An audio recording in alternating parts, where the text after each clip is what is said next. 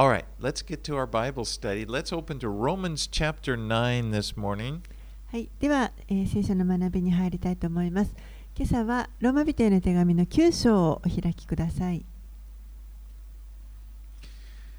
And let's begin by reading verses 1 through 3. はい、では、ローマ人への手紙9章の1節から3節をお読みします。私はキリストにあって真実を語り、偽りを言いません。私の両親も聖霊によって私に対し証ししていますが、私には大きな悲しみがあり、私の心には絶えず痛みがあります。私は自分の兄弟たち、肉による自分の同胞のためなら、私自身がキリストから引き離されて、呪われたものとなってもよいとさえ思っています。So in this chapter, Paul talks about the nation of Israel and how they relate to the gospel.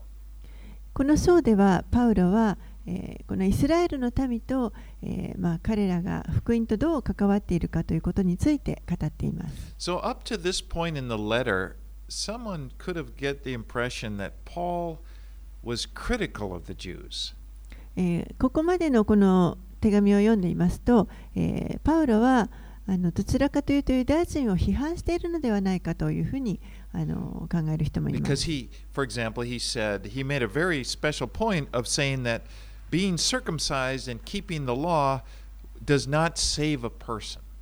例えばですね、彼ははっきりと、この律法を割礼を受けるとか律法を守るということによっては人は救われないということをはっきりと示しています。That only faith in Christ is what saves a person.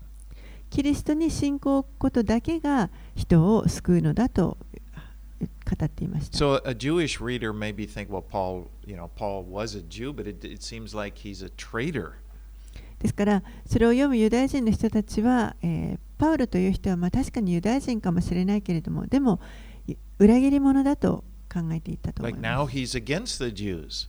そして今やもう彼はこのユダヤ人に対して逆らっていると。But in this chapter, he makes it very clear that that is not the case. でもこの章を読みますと、そうではないということがはっきりとわかります。And he will make a very clear presentation of the facts, showing that God has not given up on the Jews.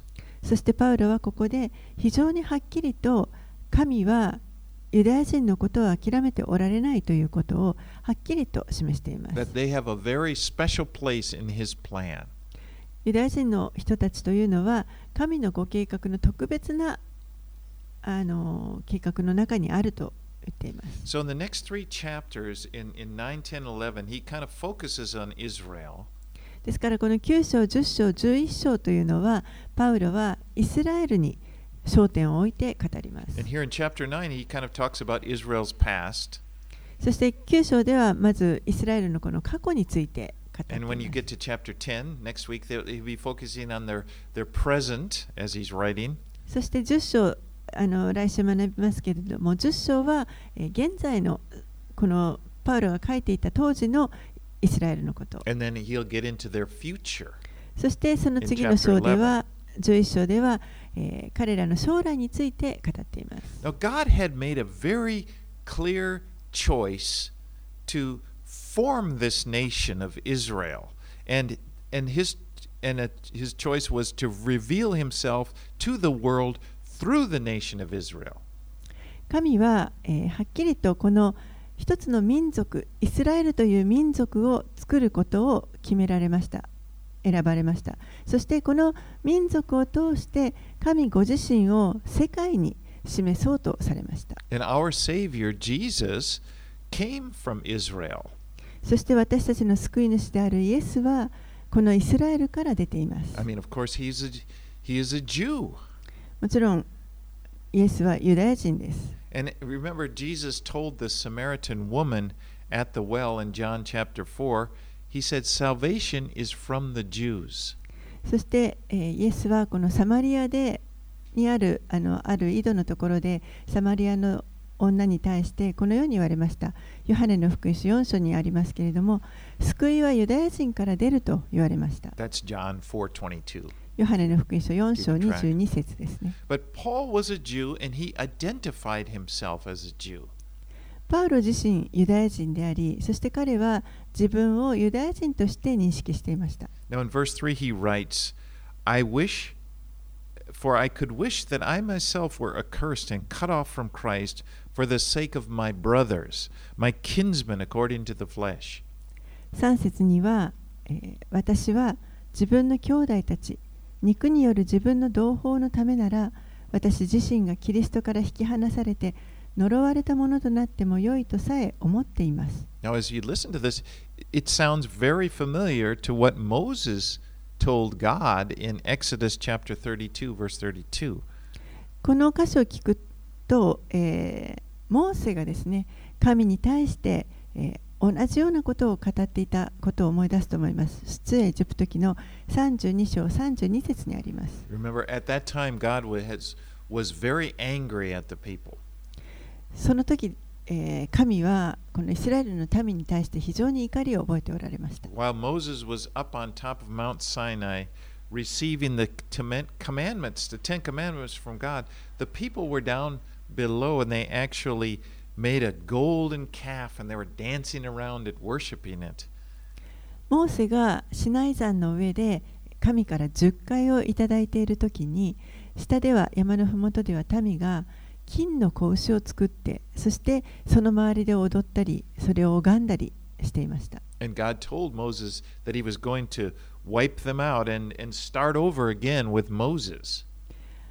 それをご覧になった神はモーセに対して、この民を滅ぼし尽くす。そして私はもう一度、モーセ、あなたから新しく民を作り直すと言われました。And remember, this is when Moses interceded and he asked God to blot his name out from his book instead of killing the people.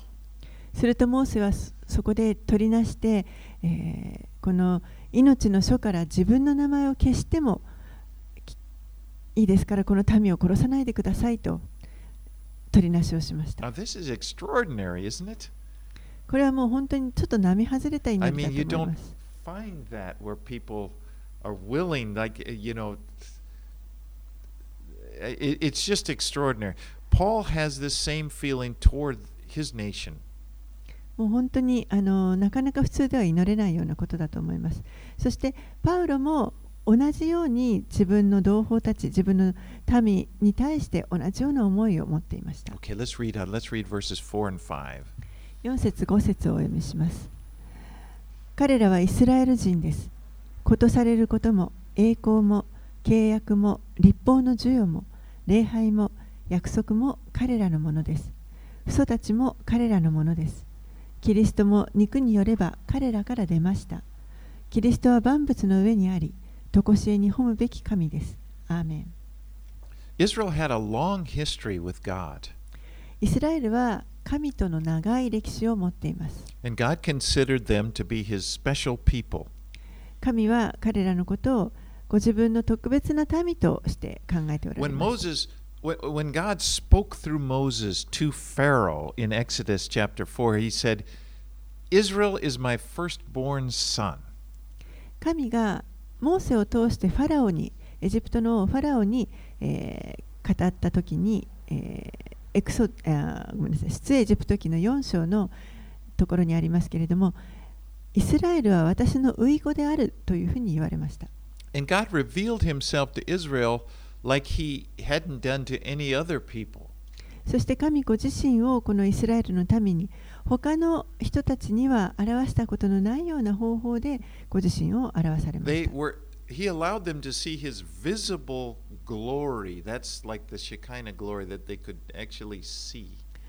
民がこの神の栄光を見ることができるように、見ることを許されました。このShekinah gloryと呼ばれる栄光、神の栄光ですね。And God had made covenants with them. Covenants, special promises. You know, like a contract.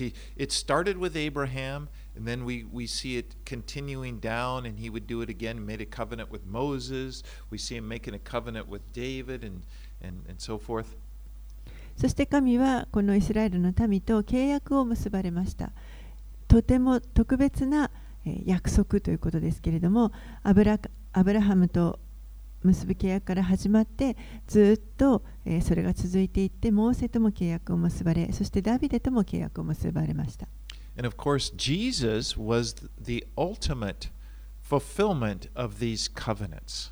そして、イエスがこの究極的にこれらの契約の成就ということになります。He was the descendant of David. He was the promised son to David that would be the Messiah.イエスはこのダビデの家系の子孫になります。ダビデの家系からメシアが生まれるという約束がありました。Now look at verse 5. It's quite an important verse. It says of Jesus, the Christ who is God over all, blessed forever. I hope that translates. 5節のところにイエスのことについて書かれてあります。重要な箇所ですけれども、キリストは万物の上にあり、常しえに褒むべき神ですと書かれています。So this is one place in Scripture where you can see very clearly, it seems to very clearly indicate that Jesus Christ is God. ですからこの箇所は聖書の中でも特にはっきりとイエス・キリストが神であると書かれている箇所の一つです。Okay, let's read on verses 6 through 9. はい。6節から9節をお読みします。しかし、神の言葉は無効になったわけではありません。イスラエルから出たものが皆イスラエルではないからです。アブラハムの子供たちが皆アブラハムの子孫だということではありません。むしろ、イサクにあってあなたの子孫が起こされるからです。すなわち、肉の子供がそのまま神の子供なのではなく、むしろ約束の子供が子孫と認められるのです。約束の御言葉はこうです。私は来年の今頃来ます。その時、さらには男の子が生まれています。So he begins and says, but it is not as though the word of God has failed. しかし、神の言葉は無効になったわけではありませんとあります。Just because in the past Israel had rejected Jesus as the Messiah, it didn't mean that God's word had failed.イスラエルの民がイエスがメシアだということを拒んだからといって、神の言葉が、無になった、無効になったということではありません。The failure to believe in God's promise by some people, it doesn't negate the promise. ある人たちは、toward other people. ある人たちは神のこの約束を信じることができなかったとしても、それによってこの神の、他の人に対する約束が無効になるというわけではありません。You know, God's promises are sure. That's why they're so precious. They're the most sure thing we have. 神の約束というのは確かなものです。だからこそこれは尊いものであって、私たちが本当にいただいているこの確実な確かなものです。And they will come about. His promises will come about regardless of how some people may respond to them. そしてこの約束、神の約束というのは、ある人たちがそれに対してどういう反応を示そうとも、神の約束は必ず成就します。And so you may, tell someone, and maybe you've had this experience. You've shared with them the word of God and maybe the promise, but they didn't.believe it and they treated it like it wasn't that's silly or whatever. That doesn't take away from the promise. You still benefit. Other people's reaction to it doesn't affect God's word at all. 皆さんが例えばこの神の御言葉を福音を誰かにこうシェアしたとします。でもその人が、それに耳を貸さずにもうそんな馬鹿げたことと言って拒んだからといって、この福音の約束が一切変わるわけではありませんし、何の影響も受けることはありません。And this is one place in Scripture we see that very clearly. でそれが書かれているのが今の箇所にもなります。はっきりと聖書を教えています。So Paul points to the story of Isaac. パールはそして次に今度イサクの話をします。And you remember the story of Abraham and Sarah. God came to them and he promised them that they would have a son and through Sarah and that this son would be blessed. It would be a blessing to the world. 神はアブラハムとサラに対してあなた方から一人の息子が生まれるその息子イサクになりますけれども彼から、彼を通して世界中を祝福すると約束がある。But they had a problem, of course, and that is they were God had made them this promise, but they didn't have any children, and they were old. They were too old to have children.でもその時に実はもうすでに問題がありました。神がその約束をしてくださった時にアブラハムとサラには一人も子供がありませんでした。そして彼らはもう子を持つには年を取りすぎていました。And so you know the story how Sarah then brought her maid, her maid named Hagar, and she presented her to Abraham and told him that Hagar can be my surrogate.She can have the child for me, and then God can fulfill His promise through that child. そこでサラは、自分の召使いであったハガルをアブラハムに与えることにしました。そして、ハガルを通して私は、子を持つことができるという。そして神がこのハガルが産む子を通して、この約束を成就してくださるというふうに考えました。And according to the story, we saw Hagar did become pregnant. She gave birth to a son, Ishmael. And Ishmael was the first son who came from Abraham. そして皆さんご存知のように、ハガルは身ごもって、そして、イシュマエルを産みました。イシュマエルというのは、アブラハムの最初の息子になります。And then God appeared again to Abraham, and he said again, "You're going to have a son, and this son will come through Sarah, and he's the one that I promised to you." そこに神が再びアブラハムに現れてくださって、そして、あなたはサラを通して子を持つと、サラによって一人の子が生まれ、その子が約束の子であるということをもう一度約束されました。And of course, we saw just as God promised them, Sarah miraculously became pregnant in her old age, and she gave birth to a son, Isaac, the son of promise. そして神がまさに約束された通りに、サラは、年を取っていましたけれども、奇跡的に身ごもって、そして、息子を約束の息子であるイサクを生みました。So here we see from that story, we can learn, we see the lesson that just because Abraham and Sarah wavered in their faith, they thought, they tried, okay, we're going to try to, I don't know, help God out. We're going to, and they made a mistake. This didn't stop God from fulfilling His promise to them.アブラハムとサラが、この自分たちの信仰がこうちょっと揺れてしまってもうどうしたらいいかと自分たちの方法で努力をしよう神の約束を成し遂げようとしてしまいましたけれどもでもそういったことが彼らのこの信仰に対する失敗が神のこの彼らに対する約束の成就を妨げるということはありませんでした。Let's read on. Let's read verses 10 through 12.10節から12節をお読みします。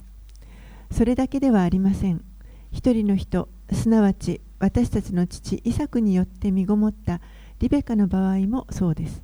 その子供たちがまだ生まれもせず、善も悪も行わないうちに、選びによる神のご計画が行いによるのではなく、召してくださる方によって進められるために、兄が弟に仕えると彼女に告げられました。ごめんなさい、もう一節ですね。私はヤコブを愛し、エサウを憎んだと書かれている通りです。So now Isaac, the promised son born to Sarah and Abraham, grows up, and then he gets a wife. He marries a wife named Rebecca.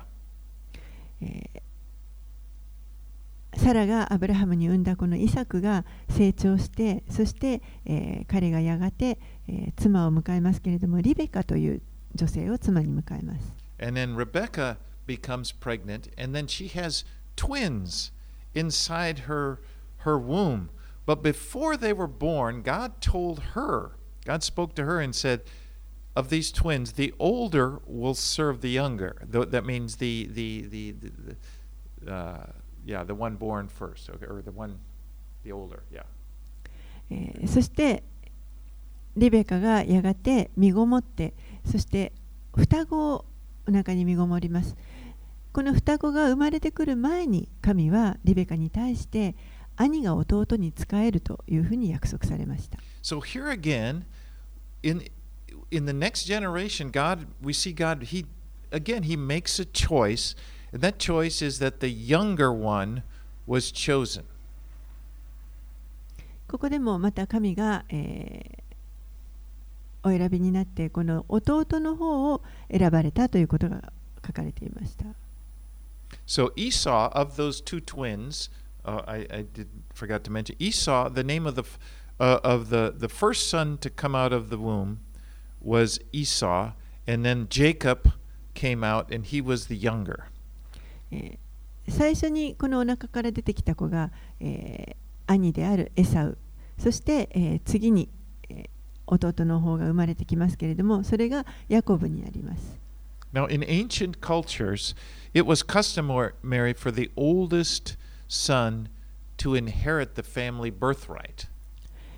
この古代の文化では、その家の長男が家のこの長子の権利というものを引き継ぐというのが、これが慣習でした。And this meant the birthright meant he would get a larger portion of the inheritance, but that was because he would be taking care of the family after the father passed away. この長子の権利を引き継ぐということは、つまりその家の財産の多くの部分を、長男が受け継ぐということになります。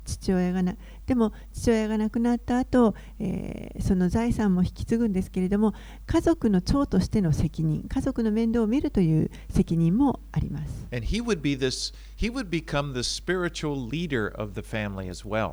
そしてまた家族の、霊的なリーダーともなる必要があります。 So it was In ancient cultures, this was the birthright of the oldest. It was very, very unusual that a younger son would take that place. でそれが当時のこの習わしです。長男が家の長子の権利を引き継いでいく。ですから弟がそれを受け取るということは非常に稀なことです。We know how the story worked out.でも私たちはどういうふうにそういう話になっていったかということを知っています。 The boys grew up, and then after they'd grown up, Esau, we see, he didn't really care about his birthright. エサウとヤコブがだんだんこの2人が育っていくときに、エサウはですね、自分が持っている長子の権利というものを軽んじていました。 And he ended up selling it to Jacob for a bowl of stew.そして最終的に、この権利を弟のヤコブに一杯のこの煮物のために売り渡してしまいます。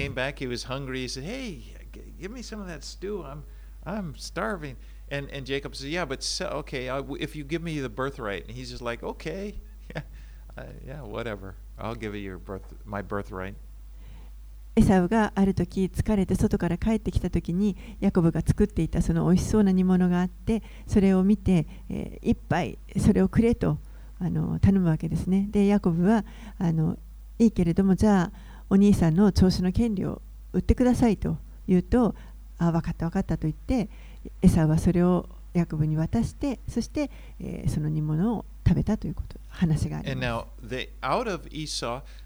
Jacob and Esau, they became two different nations. そしてこのエサウとヤコブから2つの異なる民族が出てきました。And the descendants of Esau would become the Edomites. エサウの子孫はエドム人になります。And then the descendants of Jacob would become the Israelites. You know, Jacob was later renamed Israel. そしてヤコブの子孫がイスラエル人ということになります。ヤコブは後にイスラエルというふうに名前が変えられます。And as the years went on, these two nations they fought one another. そして、この何年も後にこの2つの民族は互いに敵対し合います。Now, when you see verse 13, this quote, it's from the prophet Malachi, and he uses it's written, you know.about the nations of the Edomites and the Israelites when it says, and so the name Jacob and Esau are used, but it's not referring to these babies that were born to Rebecca. It's referring to the nation of Israel and the nation of Edom. 13節のところにある私はヤコブを愛しエサを憎んだ。これは、マラキ書の、予言を引用していますけれども、マラキ書のところではこれは、エサウの子孫であるエドム人とヤコブの子孫のイスラエル人に関する予言が書かれているところです。ですからここで引用していますけれども、ヤコブとエサウというのはこのリベカが産んだ2人の子供、特定の子供ということではなくて、それぞれの民族を指しています。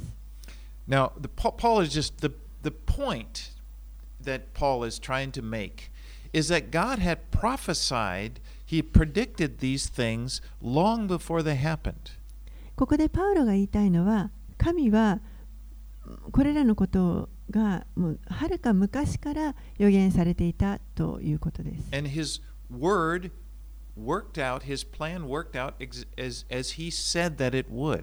そして神のこの言葉、神の約束というのは、語られた通りにそれがなっていくということです。Now in this chapter we have what is called, some theologians call, the doctrine of election.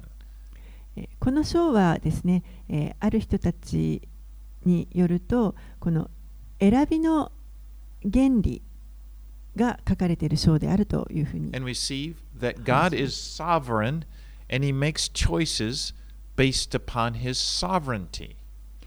神は主権者であられて、そして、その神がご自分の主権に基づいて選びを行われます。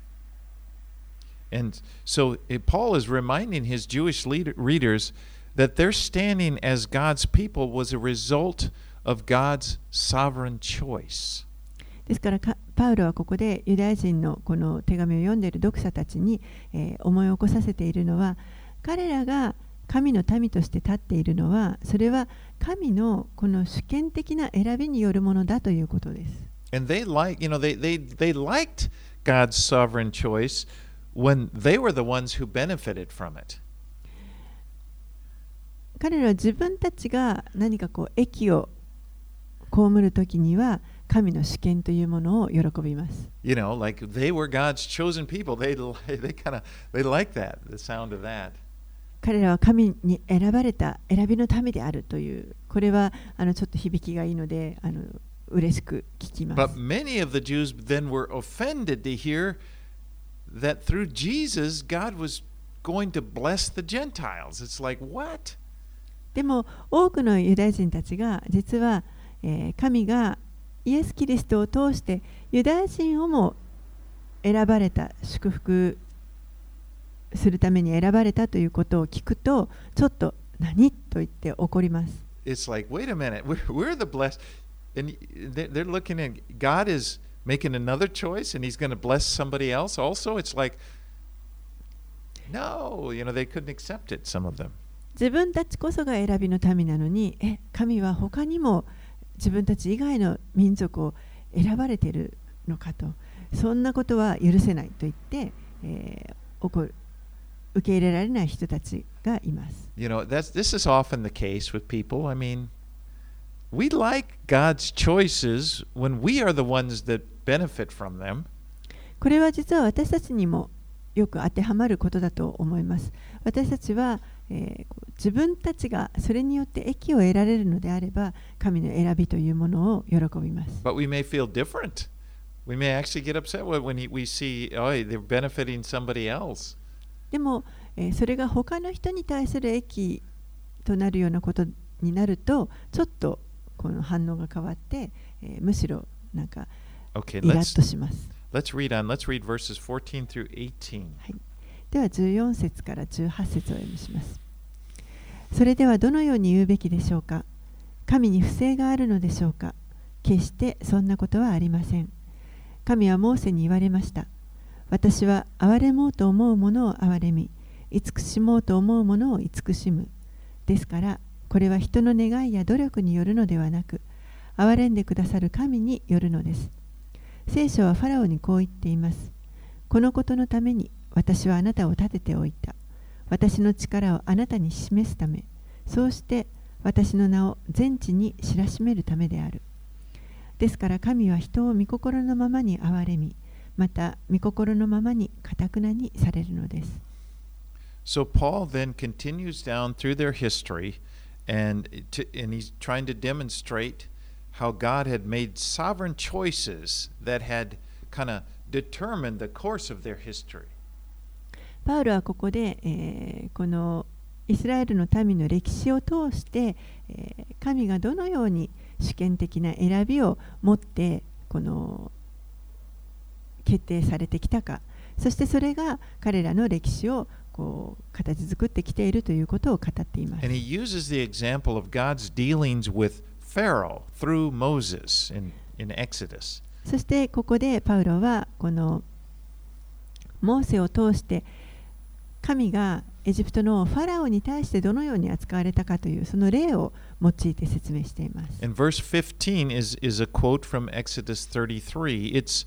It's the time when God appeared to Moses on Mount Sinai. 15節のところ、これは、出エジプト記の33章から引用されていますけれども、神がシナイ山でモーセに現れたときに語られた言葉です。And God appeared to Moses, and he told him, he revealed himself to Moses as a God who has mercy on whomever he chooses. 神はモーセに現れてくださって、そして、神はご自分が憐れもうと思うものを憐れむものであると言われました。And actually the context of this event was, again, Moses is up on Mount Sinai the second time.でこの時のこの書かれた文脈というのはモーセが、2度目にもう一度シナイ山に登って10回をいただこうとしていた時です。You know, the first time he had gone up, remember the people were down below and they were worshiping the golden calf while he was up top and God was writing the commandments on these tablets of stone. 1度目は、先ほども言いましたけれども、モーセがこのシナイ山で、神から10回をいただいているときに、民が下でこの金の格子を作って、それを拝み始めてしまいました。で、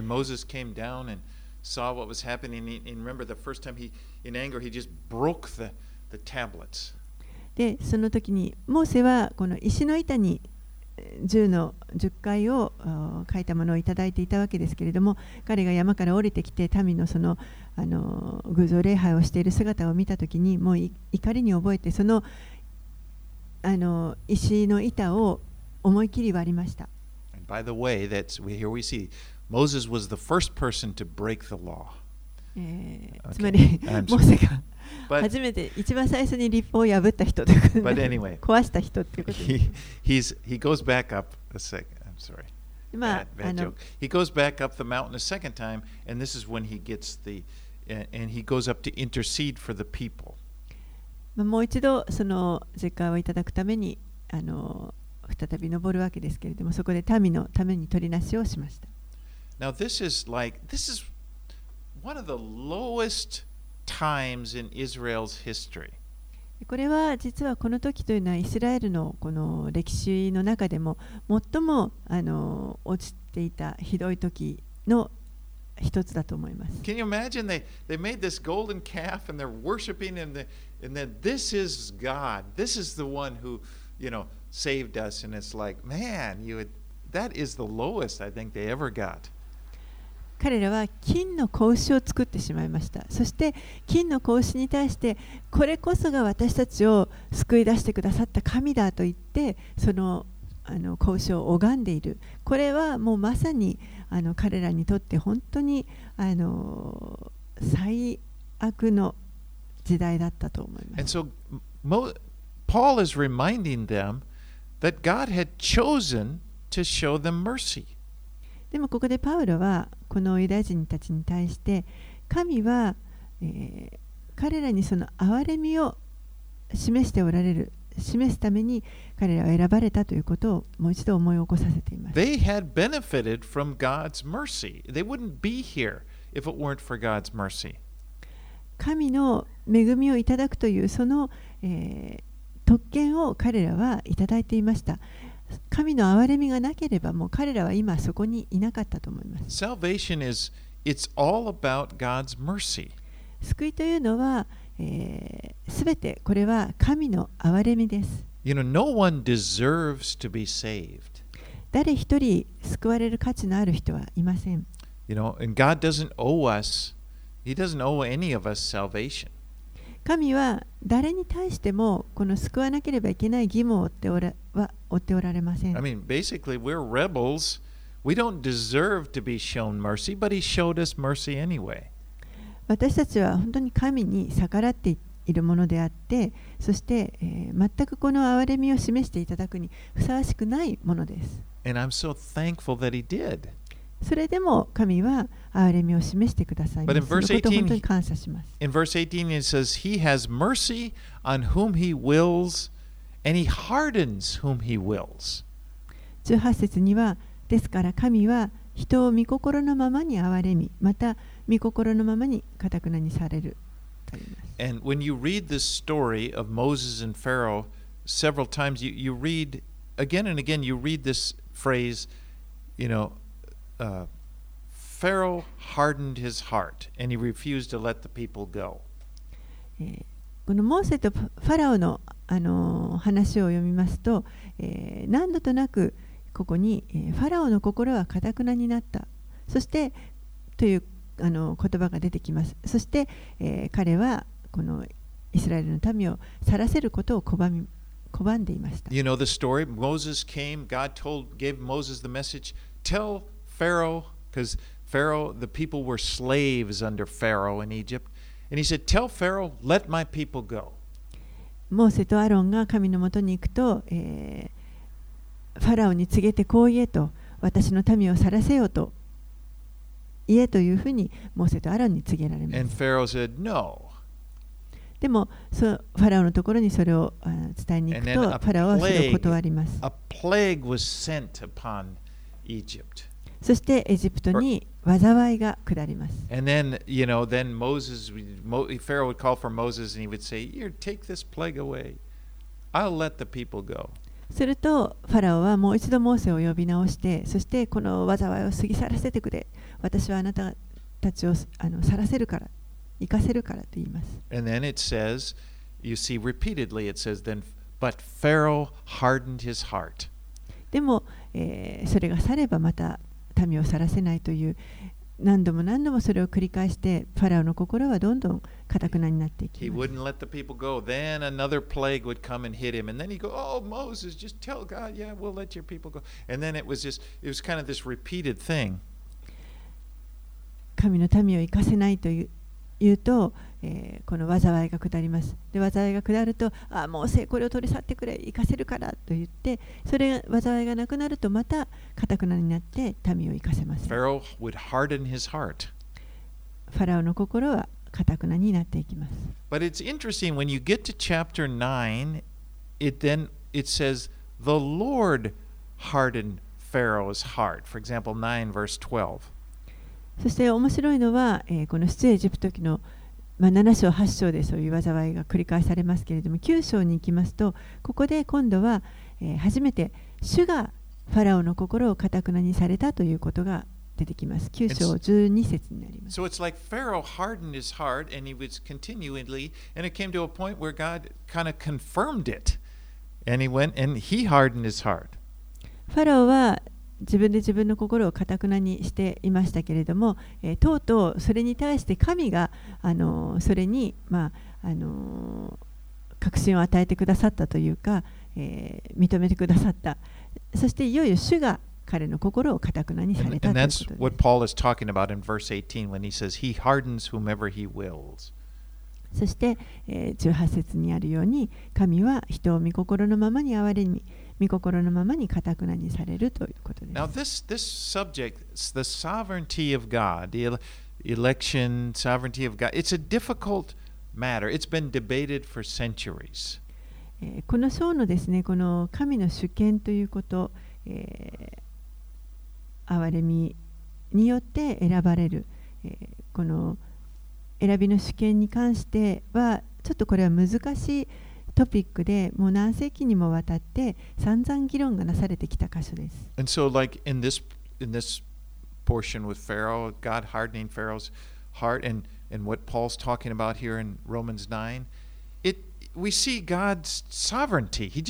God chooses to do these things.このファラオがだんだん心がかたくなになっていって、最後は主が彼の心をかたくなにされるという、パウロがこの話をここで持ち出していますけれども、これはすべて、この神の主権がそこにあるということをはっきりと教えています。そ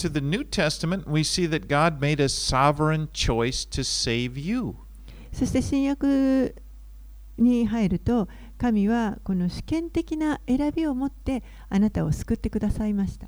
Ephesians 1:4 says he chose us in him before the foundation of the world that we should be holy and without blame before him in love。エペソ人への手紙の1章4節を見ますと、すなわち神は世界のもといが据えられる前からこの方にあって私たちを選び、見舞いに聖なる傷のないものにしようとされたのです。This is something really wonderful we should rejoice in. God chose me. これは本当に私たちが喜ぶべき、素晴らしい、事実だと思います。神が私たちを選んでくださった。But also the Bible teaches that we have a responsibility to respond to God. We have free will, so to speak. でも聖書は、同時にですね、私たちの側に神に対して応答する責任があるということも教えています。Remember when Jesus prophesied, he was looking out over Jerusalem in Luke chapter 13 verse 34 and he prophesied, "O Jerusalem, Jerusalem, the one who kills the prophets and stones those who are sent to her, how I have often wanted to gather your children together as a hen gathers her brood under her wings, but you were not willing." イエスは、このルカの福音書13章34節のところで、エルサレムをご覧になってエルサレムに対する予言を語られました。ルカの13章34節、エルサレム、エルサレム、預言者たちを殺し自分に使わされた人たちを石で打つ者よ、私は何度メンドリがヒナを翼の下に集めるようにお前の子らを集めようとしたことか、それなのにお前たちはそれを望まなかった。I mean, was Jesus just being dramatic there? ここでイエスはちょっとこう劇的に話しているのです。Speaking for God said, I wanted to do this, but you weren't willing. It's like it seems like there that it was the people's choice. イエスはもう何度も何度もこのヒナを集めるようにお前たちを集めようとしたのに、彼らがお前たちがそれを拒んだと。彼らの選択だと。In 1 Timothy chapter 2 verse 4 it says that God desires for all men to be saved and come to the knowledge of the truth. 第一テモテへの手紙の2章4節のところにもこのように書かれています。神はすべての人が救われて真理を知るようになることを望んでおられます。But all men don't come. All men are not saved.でもすべての人が救われてはいません。すべての人が神のもとに来てはいません。ですから私たちの側にもこの選択があるということがわかります。So we see both election, the sovereignty of God, and free will, responsibility of man taught in the Bible. ですから神のこの絶対的な主権による選びと、そして私たちのこの自由意志によるこの責任、応答する責任、その両方が聖書には書かれています。I don't know how God works them together. It's mysterious. これが両方がこの働くというのがどういうことなのか、ちょっと不思議で私にはよくわかりません。But I do know, and as we were studying last week, Romans 8:28, I just know that God uses his sovereignty for good. でも私が分かっているのは、前回ローマ人への手紙8章の28節で学んだように、この神の主権というのは益となることのために働くということを私は知っていますし、信じています。Remember that verse? God causes all things. He causes all things to work together for good for those who love him. 神を愛する人々のために神はすべてのことを働かせて益としてくださるとありました。But one day in heaven we will understand, I believe.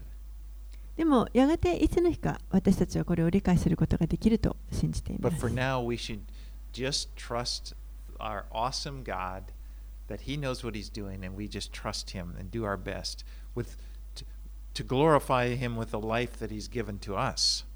でも今は、わからないことがあったとしても、ただこの神に対して忠実になって、そして、神は何をしておられるかよく分かっておられるので、神に、全てをお委ねして、私たちは与えられている人生を用いて神に栄光をお返しするということ、そのことに一生懸命、集中したいと思います。Okay, let's read on. Let's read verses 19 through 26. 19節から26節をお読みします。すると、あなたは私にこう言うでしょう。それではなぜ神はなおも人を責められるのですか。誰が神の意図に逆らえるのですか。人よ、神に言い返すあなたは一体何者ですか。作られたものが作ったものにどうして私をこのように作ったのかと言えるでしょうか。陶器師は同じ土の塊からあるものは尊いことに用いる器に、別のものは普通の器に作る権利を持っていないのでしょうか。それでいて、もし神が御怒りを示してご自分の力を知らせようと望んでおられたのに、滅ぼされるはずの怒りの器を豊かな寛容をもって耐え忍ばれたとすればどうですか。しかもそれが栄光のためにあらかじめ備えられた憐れみの器に対してご自分の豊かな栄光を知らせるためであったとすればどうですか。この憐れみの器として神は私たちをユダヤ人の中からだけでなく異邦人の中からも召してくださったのです。それはホセアの書でも神が言っておられる通りです。私は私の民でないものを私の民と呼び、愛されないものを愛されるものと呼ぶ。あなた方は私の民ではないと言われたその場所で、彼らは生ける神の子らと呼ばれる。So Paul here again he uses this diatribe type of form of writing. He presents a man.Who's asking a question, and then he goes and answers this question. パウロはここでもまたちょっとこの痛烈な批判の形で書いていますけれども、そして、最初にまず質問を投げかける人に、自分がまず最初に質問を投げかけています。As if this would be the question his readers would have been asking. Well, then, if God has chosen it to happen, then I'm not responsible. おそらくこの手紙を読んでいる読者が持つであろうと考えられるその反論ですね、その質問を自分でまずパウロが書いて、そして、神がもし選ばれるのであれば私にはもう責任がないじゃないかというふうに。And then he answers the question. He says, has the potter no right to make what he wants out of the clay? でそれに対して自分で答えていますけれども、陶器師が思うように思う通りに自分の思う通りに作ることはできないのかと。God knows that some people will accept his salvation, or some people are not going to accept his salvation, and they're going to face destruction, and yet he chooses to continue with his plan, knowing that there are going to be some that accept his salvation, and they're going to experience his riches of glory. 神はある人たちが神の救いを受け入れる。でもある人たちは受け入れずに滅びに向かっているということをご存知です。にもかかわらず、なお続けてその中でもさらにまた誰かは、この救いを受け取って、そしてご自分の豊かな栄光に預かる人がいるということを、知っておられて、その神のご計画を続けられます。And it's true. It's like when we look at the plan of salvation, but then you see the reality of people rejecting God and what will happen to them, and then we see sin and suffering, and we might wonder, well, is it worth it? You know, is it worth it? And God says, yes, His salvation is worth it. I'm doing that again. I'm going away from whatever. But salvation is so precious that it is worth it that for God to put up and with all of these things that take place, people rejecting God, people being punished for God, and yet God considers it worth it because He knows that there are going to be some who accept Him, and we're going to live in eternity enjoying His glory, and that's worth it. 救いというのは本当に尊いものです。ですから、これは、それだけ価値があるもの、どんなに人がそれを拒んだとしても、そして、罪を続けて滅びに向かっていったとしても、中にはそこから神の救いを受け取ることができる人もいるかもしれない。それだけこの救いというのは尊いものであって、提供する価値のある、提供し続ける価値のあるものであるというふうに神は考えておられます。Okay. Verses 25-26 are actually quoting Hosea. And the original context was Israel had been unfaithful to God, and yet they had rejected Him. They had pushed God as far as it could be, and yet God says He pushed them to the point where He named, He called them not my people. 25節26節、これはホセア書の予言から引用されていますけれども、この背景ですね、これが書かれた背景では、イスラエルの民が主に対して不忠実で、そして、もう本当に神を拒み続けていました。もう私の民ではないと神に言われてしまうほど、神をこう遠ざけていた、そういう背景があります。And yet we see after Isaiah or in Hosea, God then promises. He in spite of all of that, He promises that a remnant would come back to Him and they would once again be His people.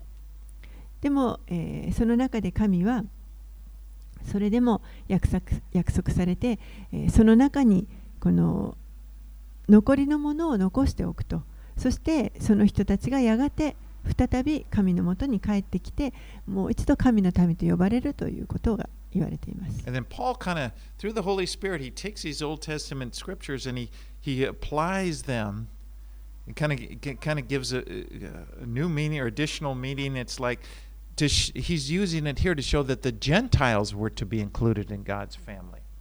The people who were once considered not God's people are now considered to be His people.パウルはもうこうして旧約聖書をいくつも引用してですね、そして、この神のこの民として異邦人も神のご計画の中に含まれているのだということを語っています。そして、神の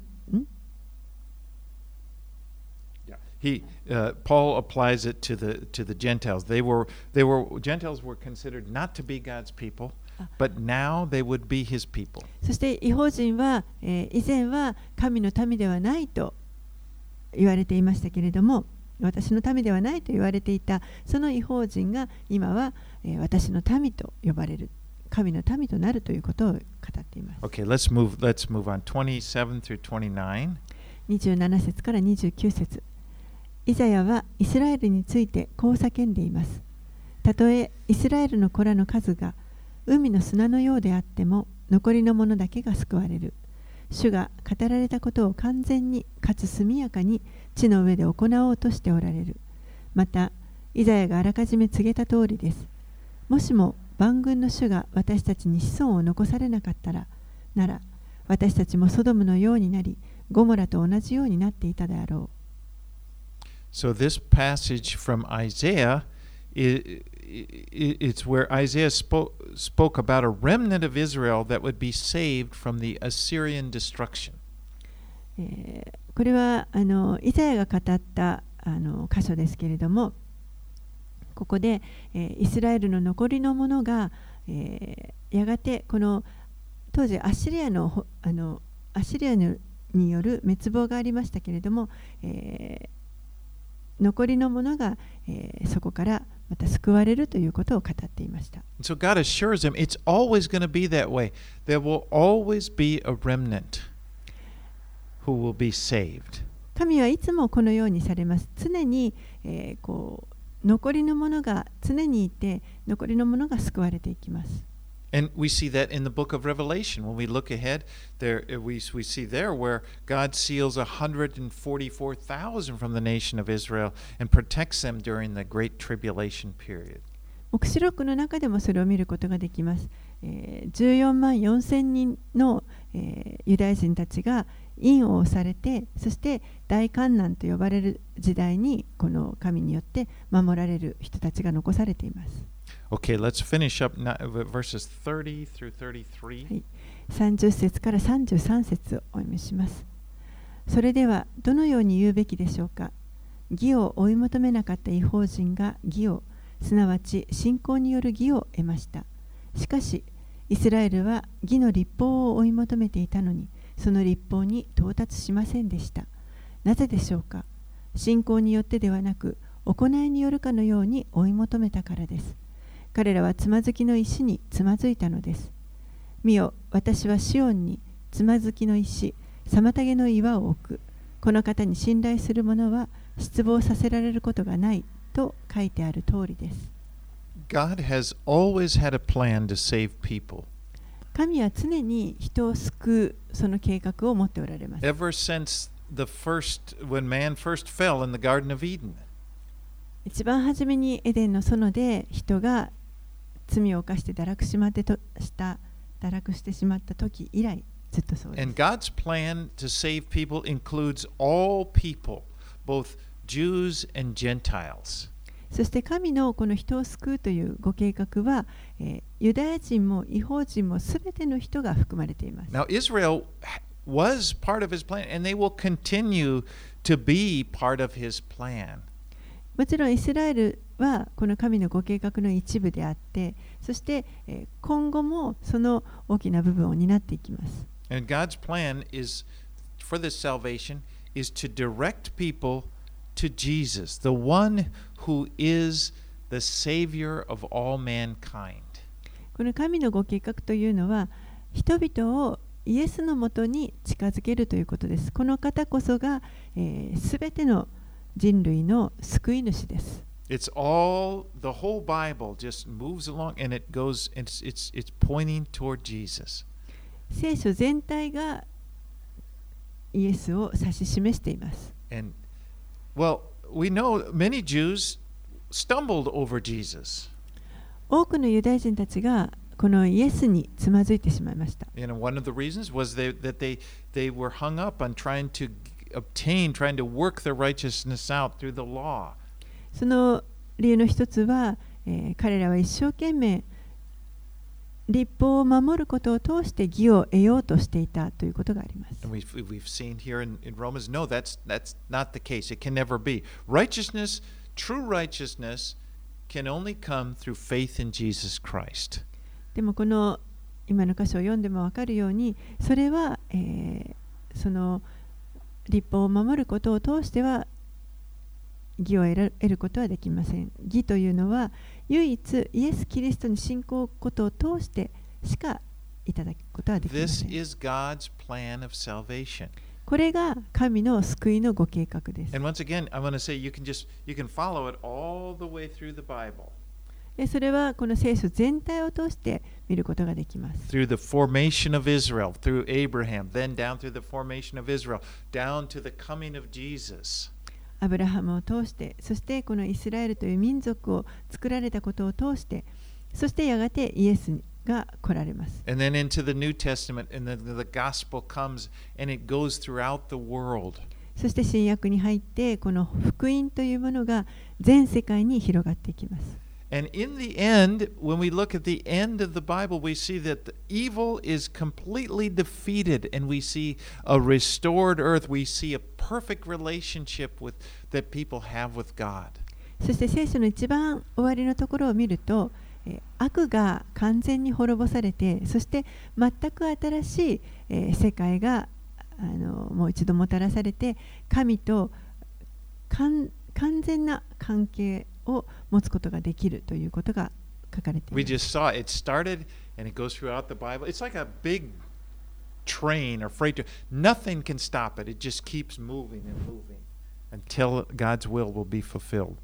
ずっとこの電車が初めから終わりまでこう走っていくようにですね、何者もこの神のご計画というものを止めることはできません。神のご計画はずっと最後に向かって、最後まで進んでいきます。It's part of God's plan. これが神のご計画の一部です。And no one can stop it. 誰もそれを止めることはできません。And you know, that's what we have to get. God's plan is not fragile. God, the plans of God are not fragile. That oh, you know.It's, I wanted to save you, but look at what you did, and you know, it's not like that. 神のご計画というのはそんな脆いものではありませんので、ああもうこの人救いたいのにもできないしというそういうあやふやな脆いものではありません。This morning we looked a lot at Israel. We looked a lot at the failures of Israel.